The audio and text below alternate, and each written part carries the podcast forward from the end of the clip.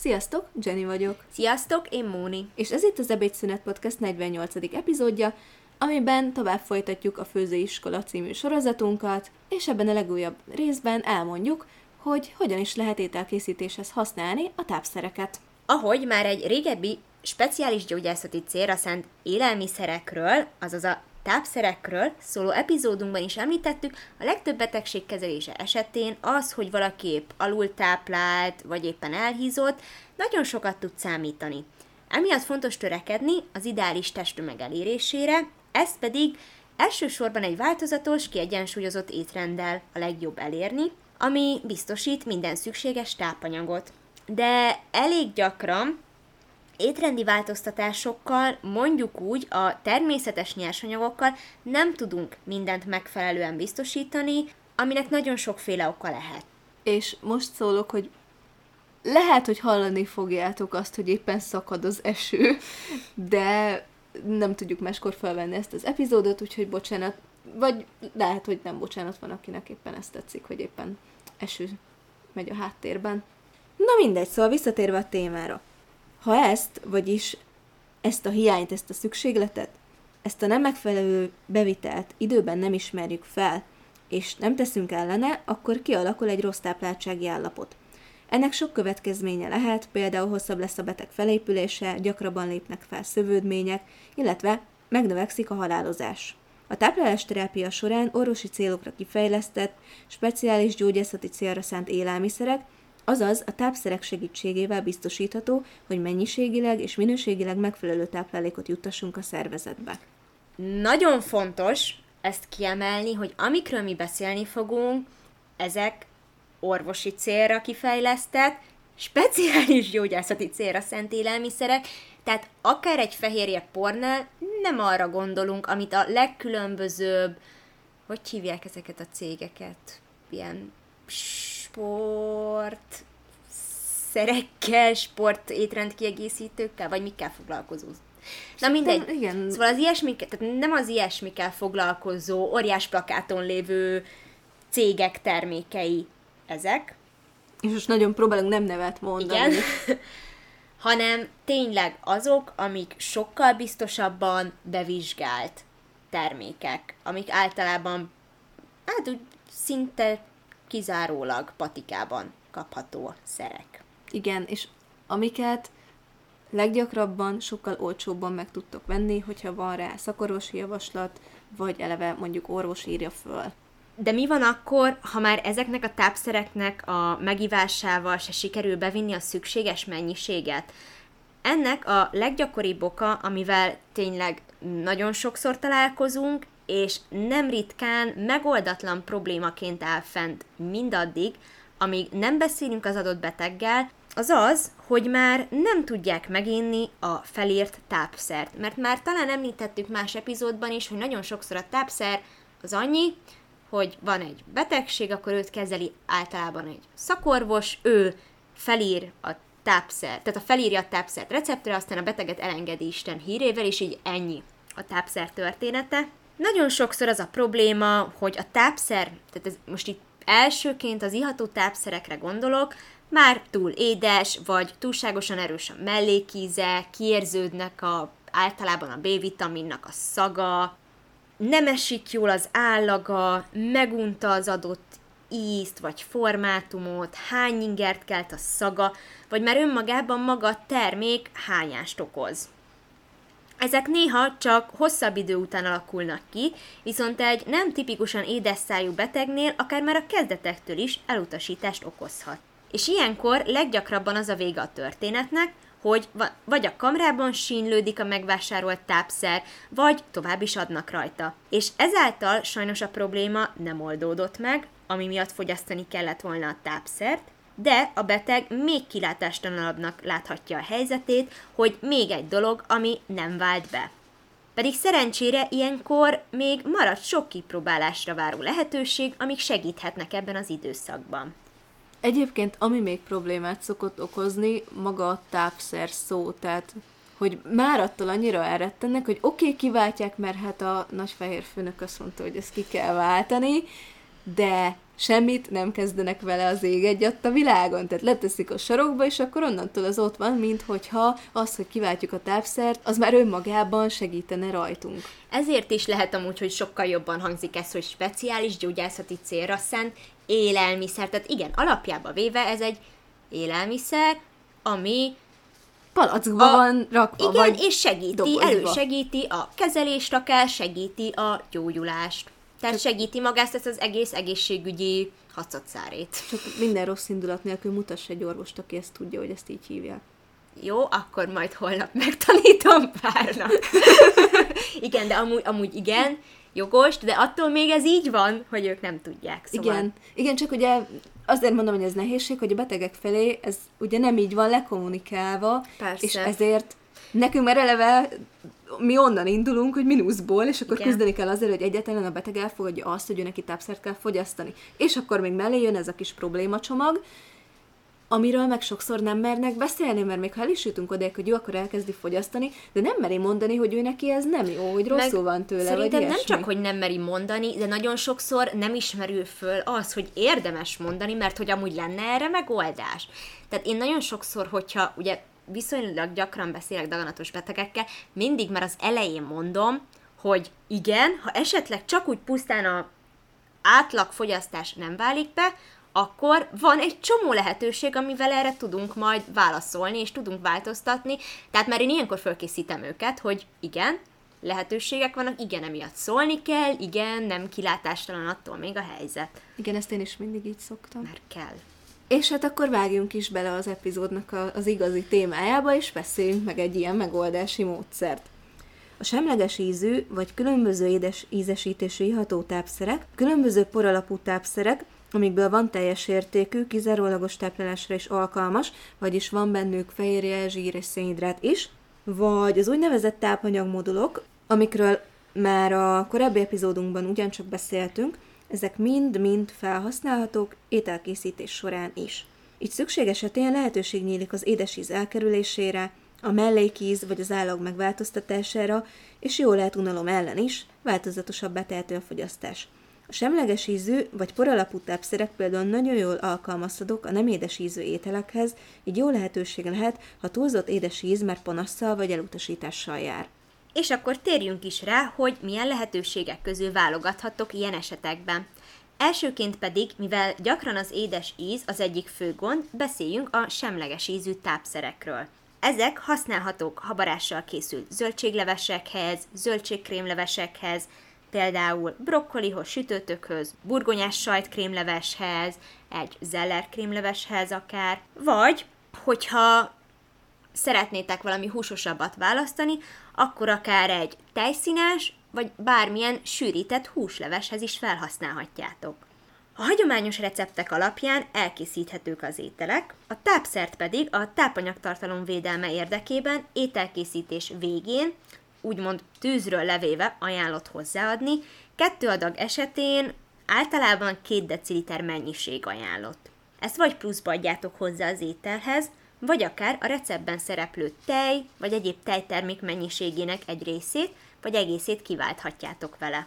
A főzelékek, főzelékpürék, mártások, például sóska vagy kapormártás, csőben sültek, vagy esetleg a burgonyapüré, a zöldségkrémlevesekhez hasonló módon dúsíthatók semleges ízesítésű iható tápszerekkel az ételkészítés végén. Itt is a receptben szereplő tej, tejszín, tejföl, joghurt vagy kefir egy részét vagy egészét helyettesítve a gombapaprikás, csirkepaprikás, harcsapaprikás, különböző raguk, gondolok itt a bakonyi pulykaragura, egy tejszínes csirkeragura akár, vagy a tokányok, például egy cukkinis csirketokány esetén a habarást is lehet semleges iható tápszerrel készíteni, vagy ételkészítés végén pluszban hozzáadható az ételhez.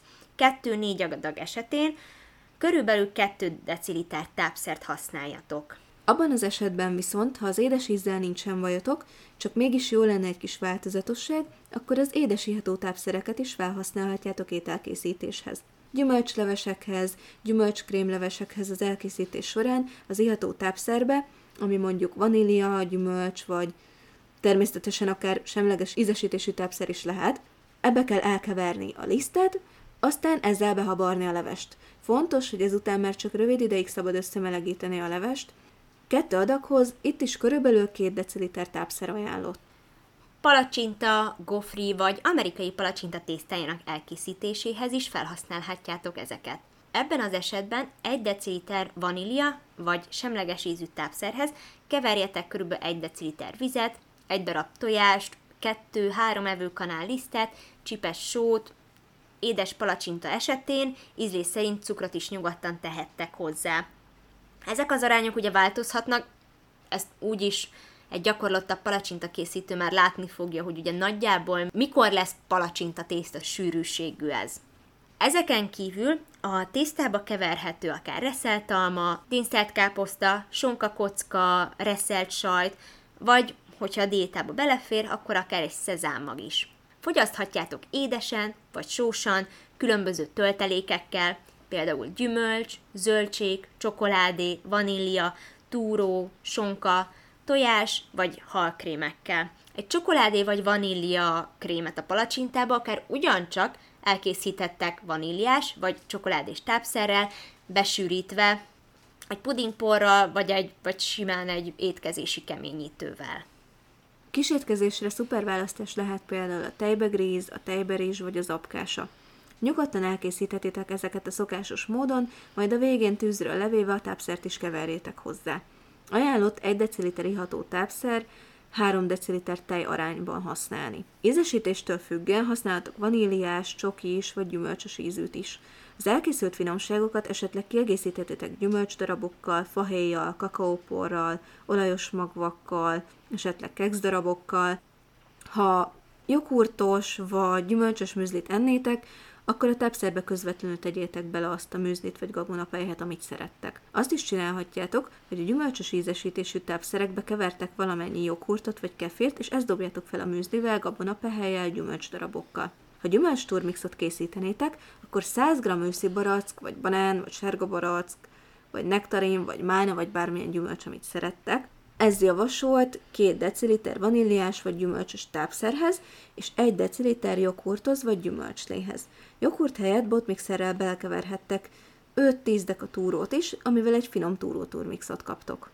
Ha pedig a hideg időbe köszöntével, akár egy ilyen szép esős időben, valami melegebbet kívánnátok, akkor készíthettek forró csokoládét, amihez érdemes vaníliás vagy csokis iható tápszert használni, kiegészítve forró vízzel és szükség esetén kakaóporral. Azt itt, mivel meg is említjük, hogy forró víz, kiemelném, hogy igazából az energiát biztosító tápanyag tartalma meleg hatására nem igazán fog változni ezeknek a tápszereknek, inkább ami miatt ugye nem, ajánl, nem ajánlunk egy hosszú hőkezelést, az jelentősebb mértékben a vitamin tartalma. Igen, hiszen ugye ezek a tápszerek nem csak fehérjét, zsírt és szénhidrátot tartalmaznak, hanem különböző vitaminokat, ásványi anyagokat is. Ezért mondjuk rájuk, hogy ezek tényleg teljes értékű tápszerek, hiszen minden van bennük, amire szükségünk van. Viszont visszatérve a forró csokihoz, hogy a krémesebb, sűrűbb állagra vágytok, akkor keverhettek bele csomómentesen elkeverve szépen egy habverővel, kevés étkezési keményítőt is. Ízesített kávét is készíthettek, ha ízlés szerinti mennyiségű vaníliás tápszert adtok hozzá a fekete kávéhoz. Ha pedig krémekhez, sodókhoz, pudingokhoz, panakottához használnátok a hozzáillő ízesítésű tápszert, akkor, ahogy már említettük, a receptben szereplő tej, tejszín, tejföl, jogurt, kefir egy részét vagy egészét helyettesítsétek, lehetőleg ugye az ételkészítés vége felé. Természetesen a puding vagy pannakotta itt is kiegészíthető kekszarabokkal, magvakkal, gyümölcsfélékkel. De mi van akkor, ha még így is kiérzitek az iható tápszereket az ételből, és panaszt elutasítást okoz? Ebben az esetben érdemes kipróbálni a teljes értékű poralapú tápszereket. Az előbb felsorolt ételeknél mind-mind alkalmazható ez is, csak ebben az esetben nem kell az esetleges tej vagy tejtermék egy részét lecserélni, hanem a hagyományosan elkészített ételbe kell csak csomómentesen elkeverni a szükséges mennyiségű port. Viszont mindig érdemes az ételhez adás előtt kevés vízben, vagy tejfölben, tejben, tejszínben, joghurtban, kefirben, olvasztott vajban vagy margarinban, a varáshoz hasonlóan habverővel csomómentesen elkeverni, hogy tényleg ne legyen észrevehető a különbség az ételben. Ezzel a porral természetesen dúsíthatók májkrémek, zöldségkrémek, húskrémek, halkrémek, pástétomok, vagdaltak, vagy akár saláta öntetek is. Viszont van olyan, amikor nincs szükség teljes értékű tápszerek használatára, hanem csak bizonyos tápanyag pótlására van szükség a normál táplálkozás kiegészítésére. Ilyen lehet például az, amikor egy ideális testtömegű, vagy akár túlsúlyos személy esetén izomtömeg növelés a cél, vagy húsundor miatt esetleg pótolnunk kell a teljes értékű fehérjebevitelt. Erre lehetőségünk van, az ízetlen fehérjeporokkal, amiket az előbb felsorolt módon észrevétlenül belecsempészhetünk szinte bármilyen ételbe a szükséges mennyiségben.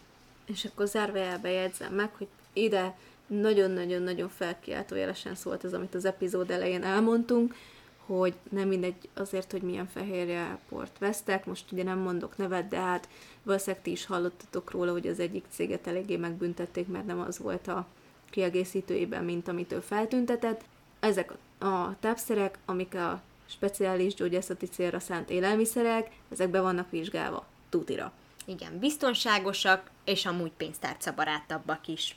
Mi ritkábban találkozunk ilyennel, de vannak alkalmak, amikor szénhidráttal szükséges növelnünk a napi energiabevitelt. Ebben az esetben az egyik legjobb választás a maltodextrinnel történő dúsítás, hiszen ez jól oldódik, közvetlenül az ételhez adható, a vele készült étel, ital például kávé vagy tea, melegíthető, forralható, nem okoz ozmotikus hasmenést, gyengén édes ízhatású, ez körülbelül a cukornak 20%-a a maltodextrinnek az édessége. Így a szokásos cukormennyiség 4-5-szöröse is felhasználható egy adag étel készítésekor. Italok édesítésen kívül jól használható pudingok, gyümölcslevesek, salátaöntetek, például majonézes burgonyasaláta, vagy zapkása, tejbélgríz, vagy bármi egyéb édesítésére is, itt is igazából a fantázia szab határt ennek. Végül pedig beszéljünk egy kicsit a rostokkal történő dúsításról. A rostokkal kapcsolatban már készült is epizódunk, így abban most nem megyünk bele, hogy mi miatt nagyon fontos a megfelelő rostbevitel, és miképpen fejtik ki jótékony hatásaikat. Vannak azonban olyan esetek, hogy szimplán a magasabb rostartalmú nyersanyagokkal nem sikerül biztosítani a megfelelő mennyiségű rostbevitelt, ilyenkor pedig szükség lehet különböző rostokat tartalmazó tápanyagmodullal kiegészíteni az ételeket. Természetesen itt nem arról van szó, hogy akkor bárki, aki mondjuk nem akar ugye zöldséget enni, az akkor ezt megúszná, nem. Mindenképpen ilyenkor is átbeszéljük azt, hogy hogyan lehet magasabb rostbevitelt biztosítani természetes nyersanyagokkal, tehát ez csak akkor van, hogy, hogyha nem elégséges a nyersanyagokkal bevitt mennyiség, hanem még a, azon felül pluszba rostokat biztosítanánk. Igen, például nekem a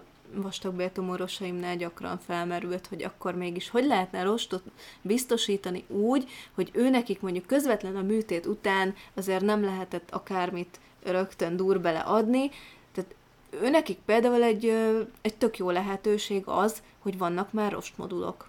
Ezek a rostmodulok általában vízben oldódó és vízben nem oldódó rostokat is tartalmaznak, semleges ízűek, így könnyedén felhasználhatók ételkészítéshez. Akár sós, akár édes ételekbe felhasználhatók, sütésre, főzésre is alkalmasak, érdemes kevés vízben elkeverni, és azután hozzáadni az ételhez. Használhatjátok viszont kenyerekhez, zsemlékhez, kiflikhez, de hozzáadható egy gyümölcsleveshez, palacsintához, süteményekhez is. Viszont ne felejtjétek, hogy magas rostbevitel mellett nagyon fontos az elegendő folyadékbevitel. Gyakran van szükség olyan diéta tartására, amikor kerülni kell az úgynevezett durva, azaz vízben nem oldódó rostokat. Például az előbb is említett vastagbéltumor, vastagbélműtét esetén, Viszont a bélrendszer egészséges működéséhez ilyenkor is szükség van a megfelelő mennyiségű vízben oldódó rostbevitelre, amit néha nehéz a beteg igényeihez igazodva biztosítani a szűkebb nyersanyagválogatással úgy, hogy az étrend is kellően változatos maradjon. Ilyenkor lehet jó választás a Nestlé Optifiber, ami csak vízben oldódó rostokat tartalmaz, így egy ilyen diéta esetén is biztonsággal alkalmazható. A Nestlétől kaptunk is próbacsomagot, hogy kipróbálsuk ezt a terméket, amit utólag is köszönünk szépen. Úgyhogy ennek hála most a saját tapasztalatainkról is beszélhetünk.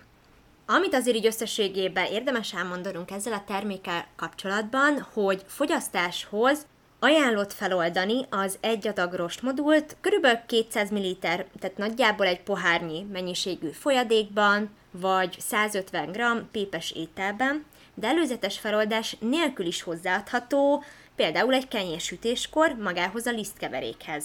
Az optimális oldódás érdekében viszont szénsavas italokba nem ajánlott belekeverni ezeket. Hát mi emiatt nem is próbáltuk ki, bár lehet, hogy ki kellett volna, hogy, hogy, hogy mi miatt nem ajánlott annyira. Lehet, hogy ezt egyszer majd még pótoljuk. Viszont, mivel vízben oldódó rostokat tartalmaz csak, így teljesen feloldható ételekben és italokban anélkül, hogy azok ízét és állagát megváltoztatná. A kapott kis próbacsomagokat mi ki is próbáltuk, többféle élelmiszerben, italban. Beletettük vízbe, beletettük gyümölcslébe, Palóclevesbe. palóclevesbe, igen, meg, ja igen, meg végül én belegyúrtam, amúgy a pizzatésztába is, Aha. amit a legutóbb csináltam. Ugye, mivel ott is, ahhoz is ugye vizet adok, igazából az, tehát így érzésre, állagra, bármire az ég egyet a világon semmit nem változtatott, tehát tényleg így a tapasztalatok alapján szerintem elmondhatjuk, hogy teljesen helytálló, hogy nem észrevehető. Igen, én kipróbáltam úgy, hogy belekevertem egy pohár vízbe, és odavittem Lórinak, hogy kóstolja meg ezt a pohár vizet, és mondja meg, hogy van-e benne valami. És azt mondta, hogy ez víz, ebben nincsen semmi. Úgyhogy ő volt a tesztalany, és, és jól vizsgázott nála ez a tápszer. Szerintem ez tényleg abban az esetben, hogyha szükség van ilyen szempontból, amiket az előbb elmondtunk kiegészítésre, akkor ez tényleg egy, egy tök jó választás lehet. Mondjuk nekem a szüleim eléggé meglepődtek, mikor hazavittem, és akkor az volt az első, hogy fogtam, és beleborítottam a palóclevesbe egy adagot, nézték, és akkor utána mutattam nekik, hogy hát teljesen el tudom keverni, abszolút nem látszik. Jó, azért megkóstolni nem kóstoltattam meg velük, azt mert szerintem durva lett volna, de tényleg semmit nem változtatott rajta.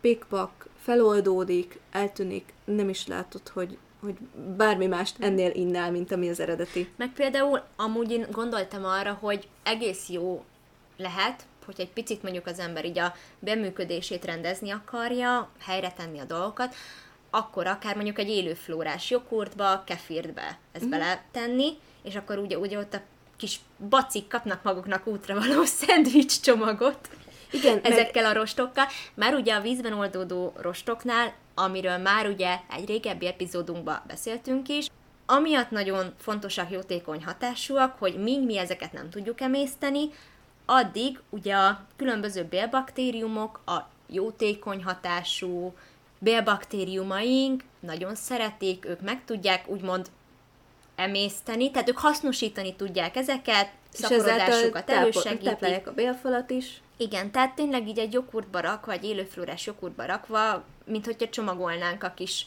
munkásainknak szendvicset. Nagyjából így nekem pont emiatt jutott eszembe az, hogy mondjuk egy antibiotikum kúra után is Igen. akár hasznos lehet Igen, akár egy ilyen hasmenéses időszakban utána. Bizony. Igen, úgyhogy egyelőre negatívumot nem tudunk mondani Igen. erről, erről a tápszerről, ellenben azt el tudjuk mondani, hogy sokféleképpen használható, és, és a, amit a reklám mond, az igaz is.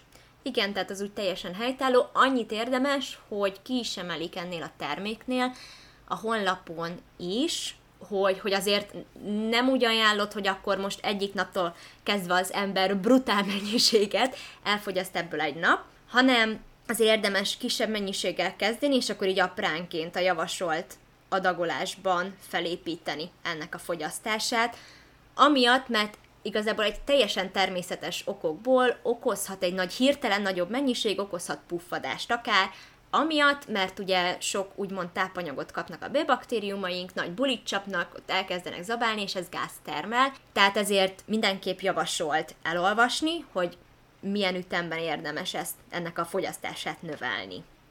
És egyébként úgyis majd az epizód alá leírásba fogjuk linkelni az Optifibernek az oldalát, és akkor ott ti is el tudjátok olvasni. Köszönjük szépen, hogy ezt az epizódot is meghallgattátok. Reméljük, hogy hasznos volt, néhány embernek egy picit megkönnyítjük most esetleg, hogyha bármilyen kezelés alatt áll, bármi miatt tápszereket kell használni, akkor hogy ezt könnyebb legyen a mindennapokban. Illetve hogyha azt elérjük, hogy legalább mertek szólni az orvosnak, dietetikusnak, bárkinek, hogy valamit változtasson a, a tápszerezésen, akkor szerintem már elértünk valamit.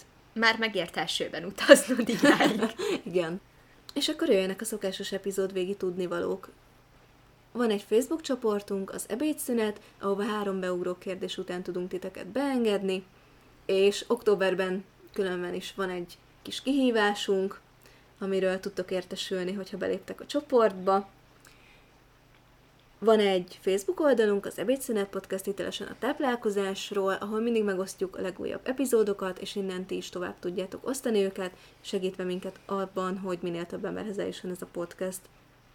Van egy Instagramunk is, az Ebédszünet Podcast, illetve, hogyha bármi olyan kérdésetek van, amit nem mertek mások előtt feltenni, akkor nyugodtan írjatok nekünk e-mailt az ebédszünetpodcast.gmail.com-ra. Még egyszer köszönjük szépen, hogy meghallgattatok minket, találkozunk a következő epizódban. Sziasztok! Sziasztok!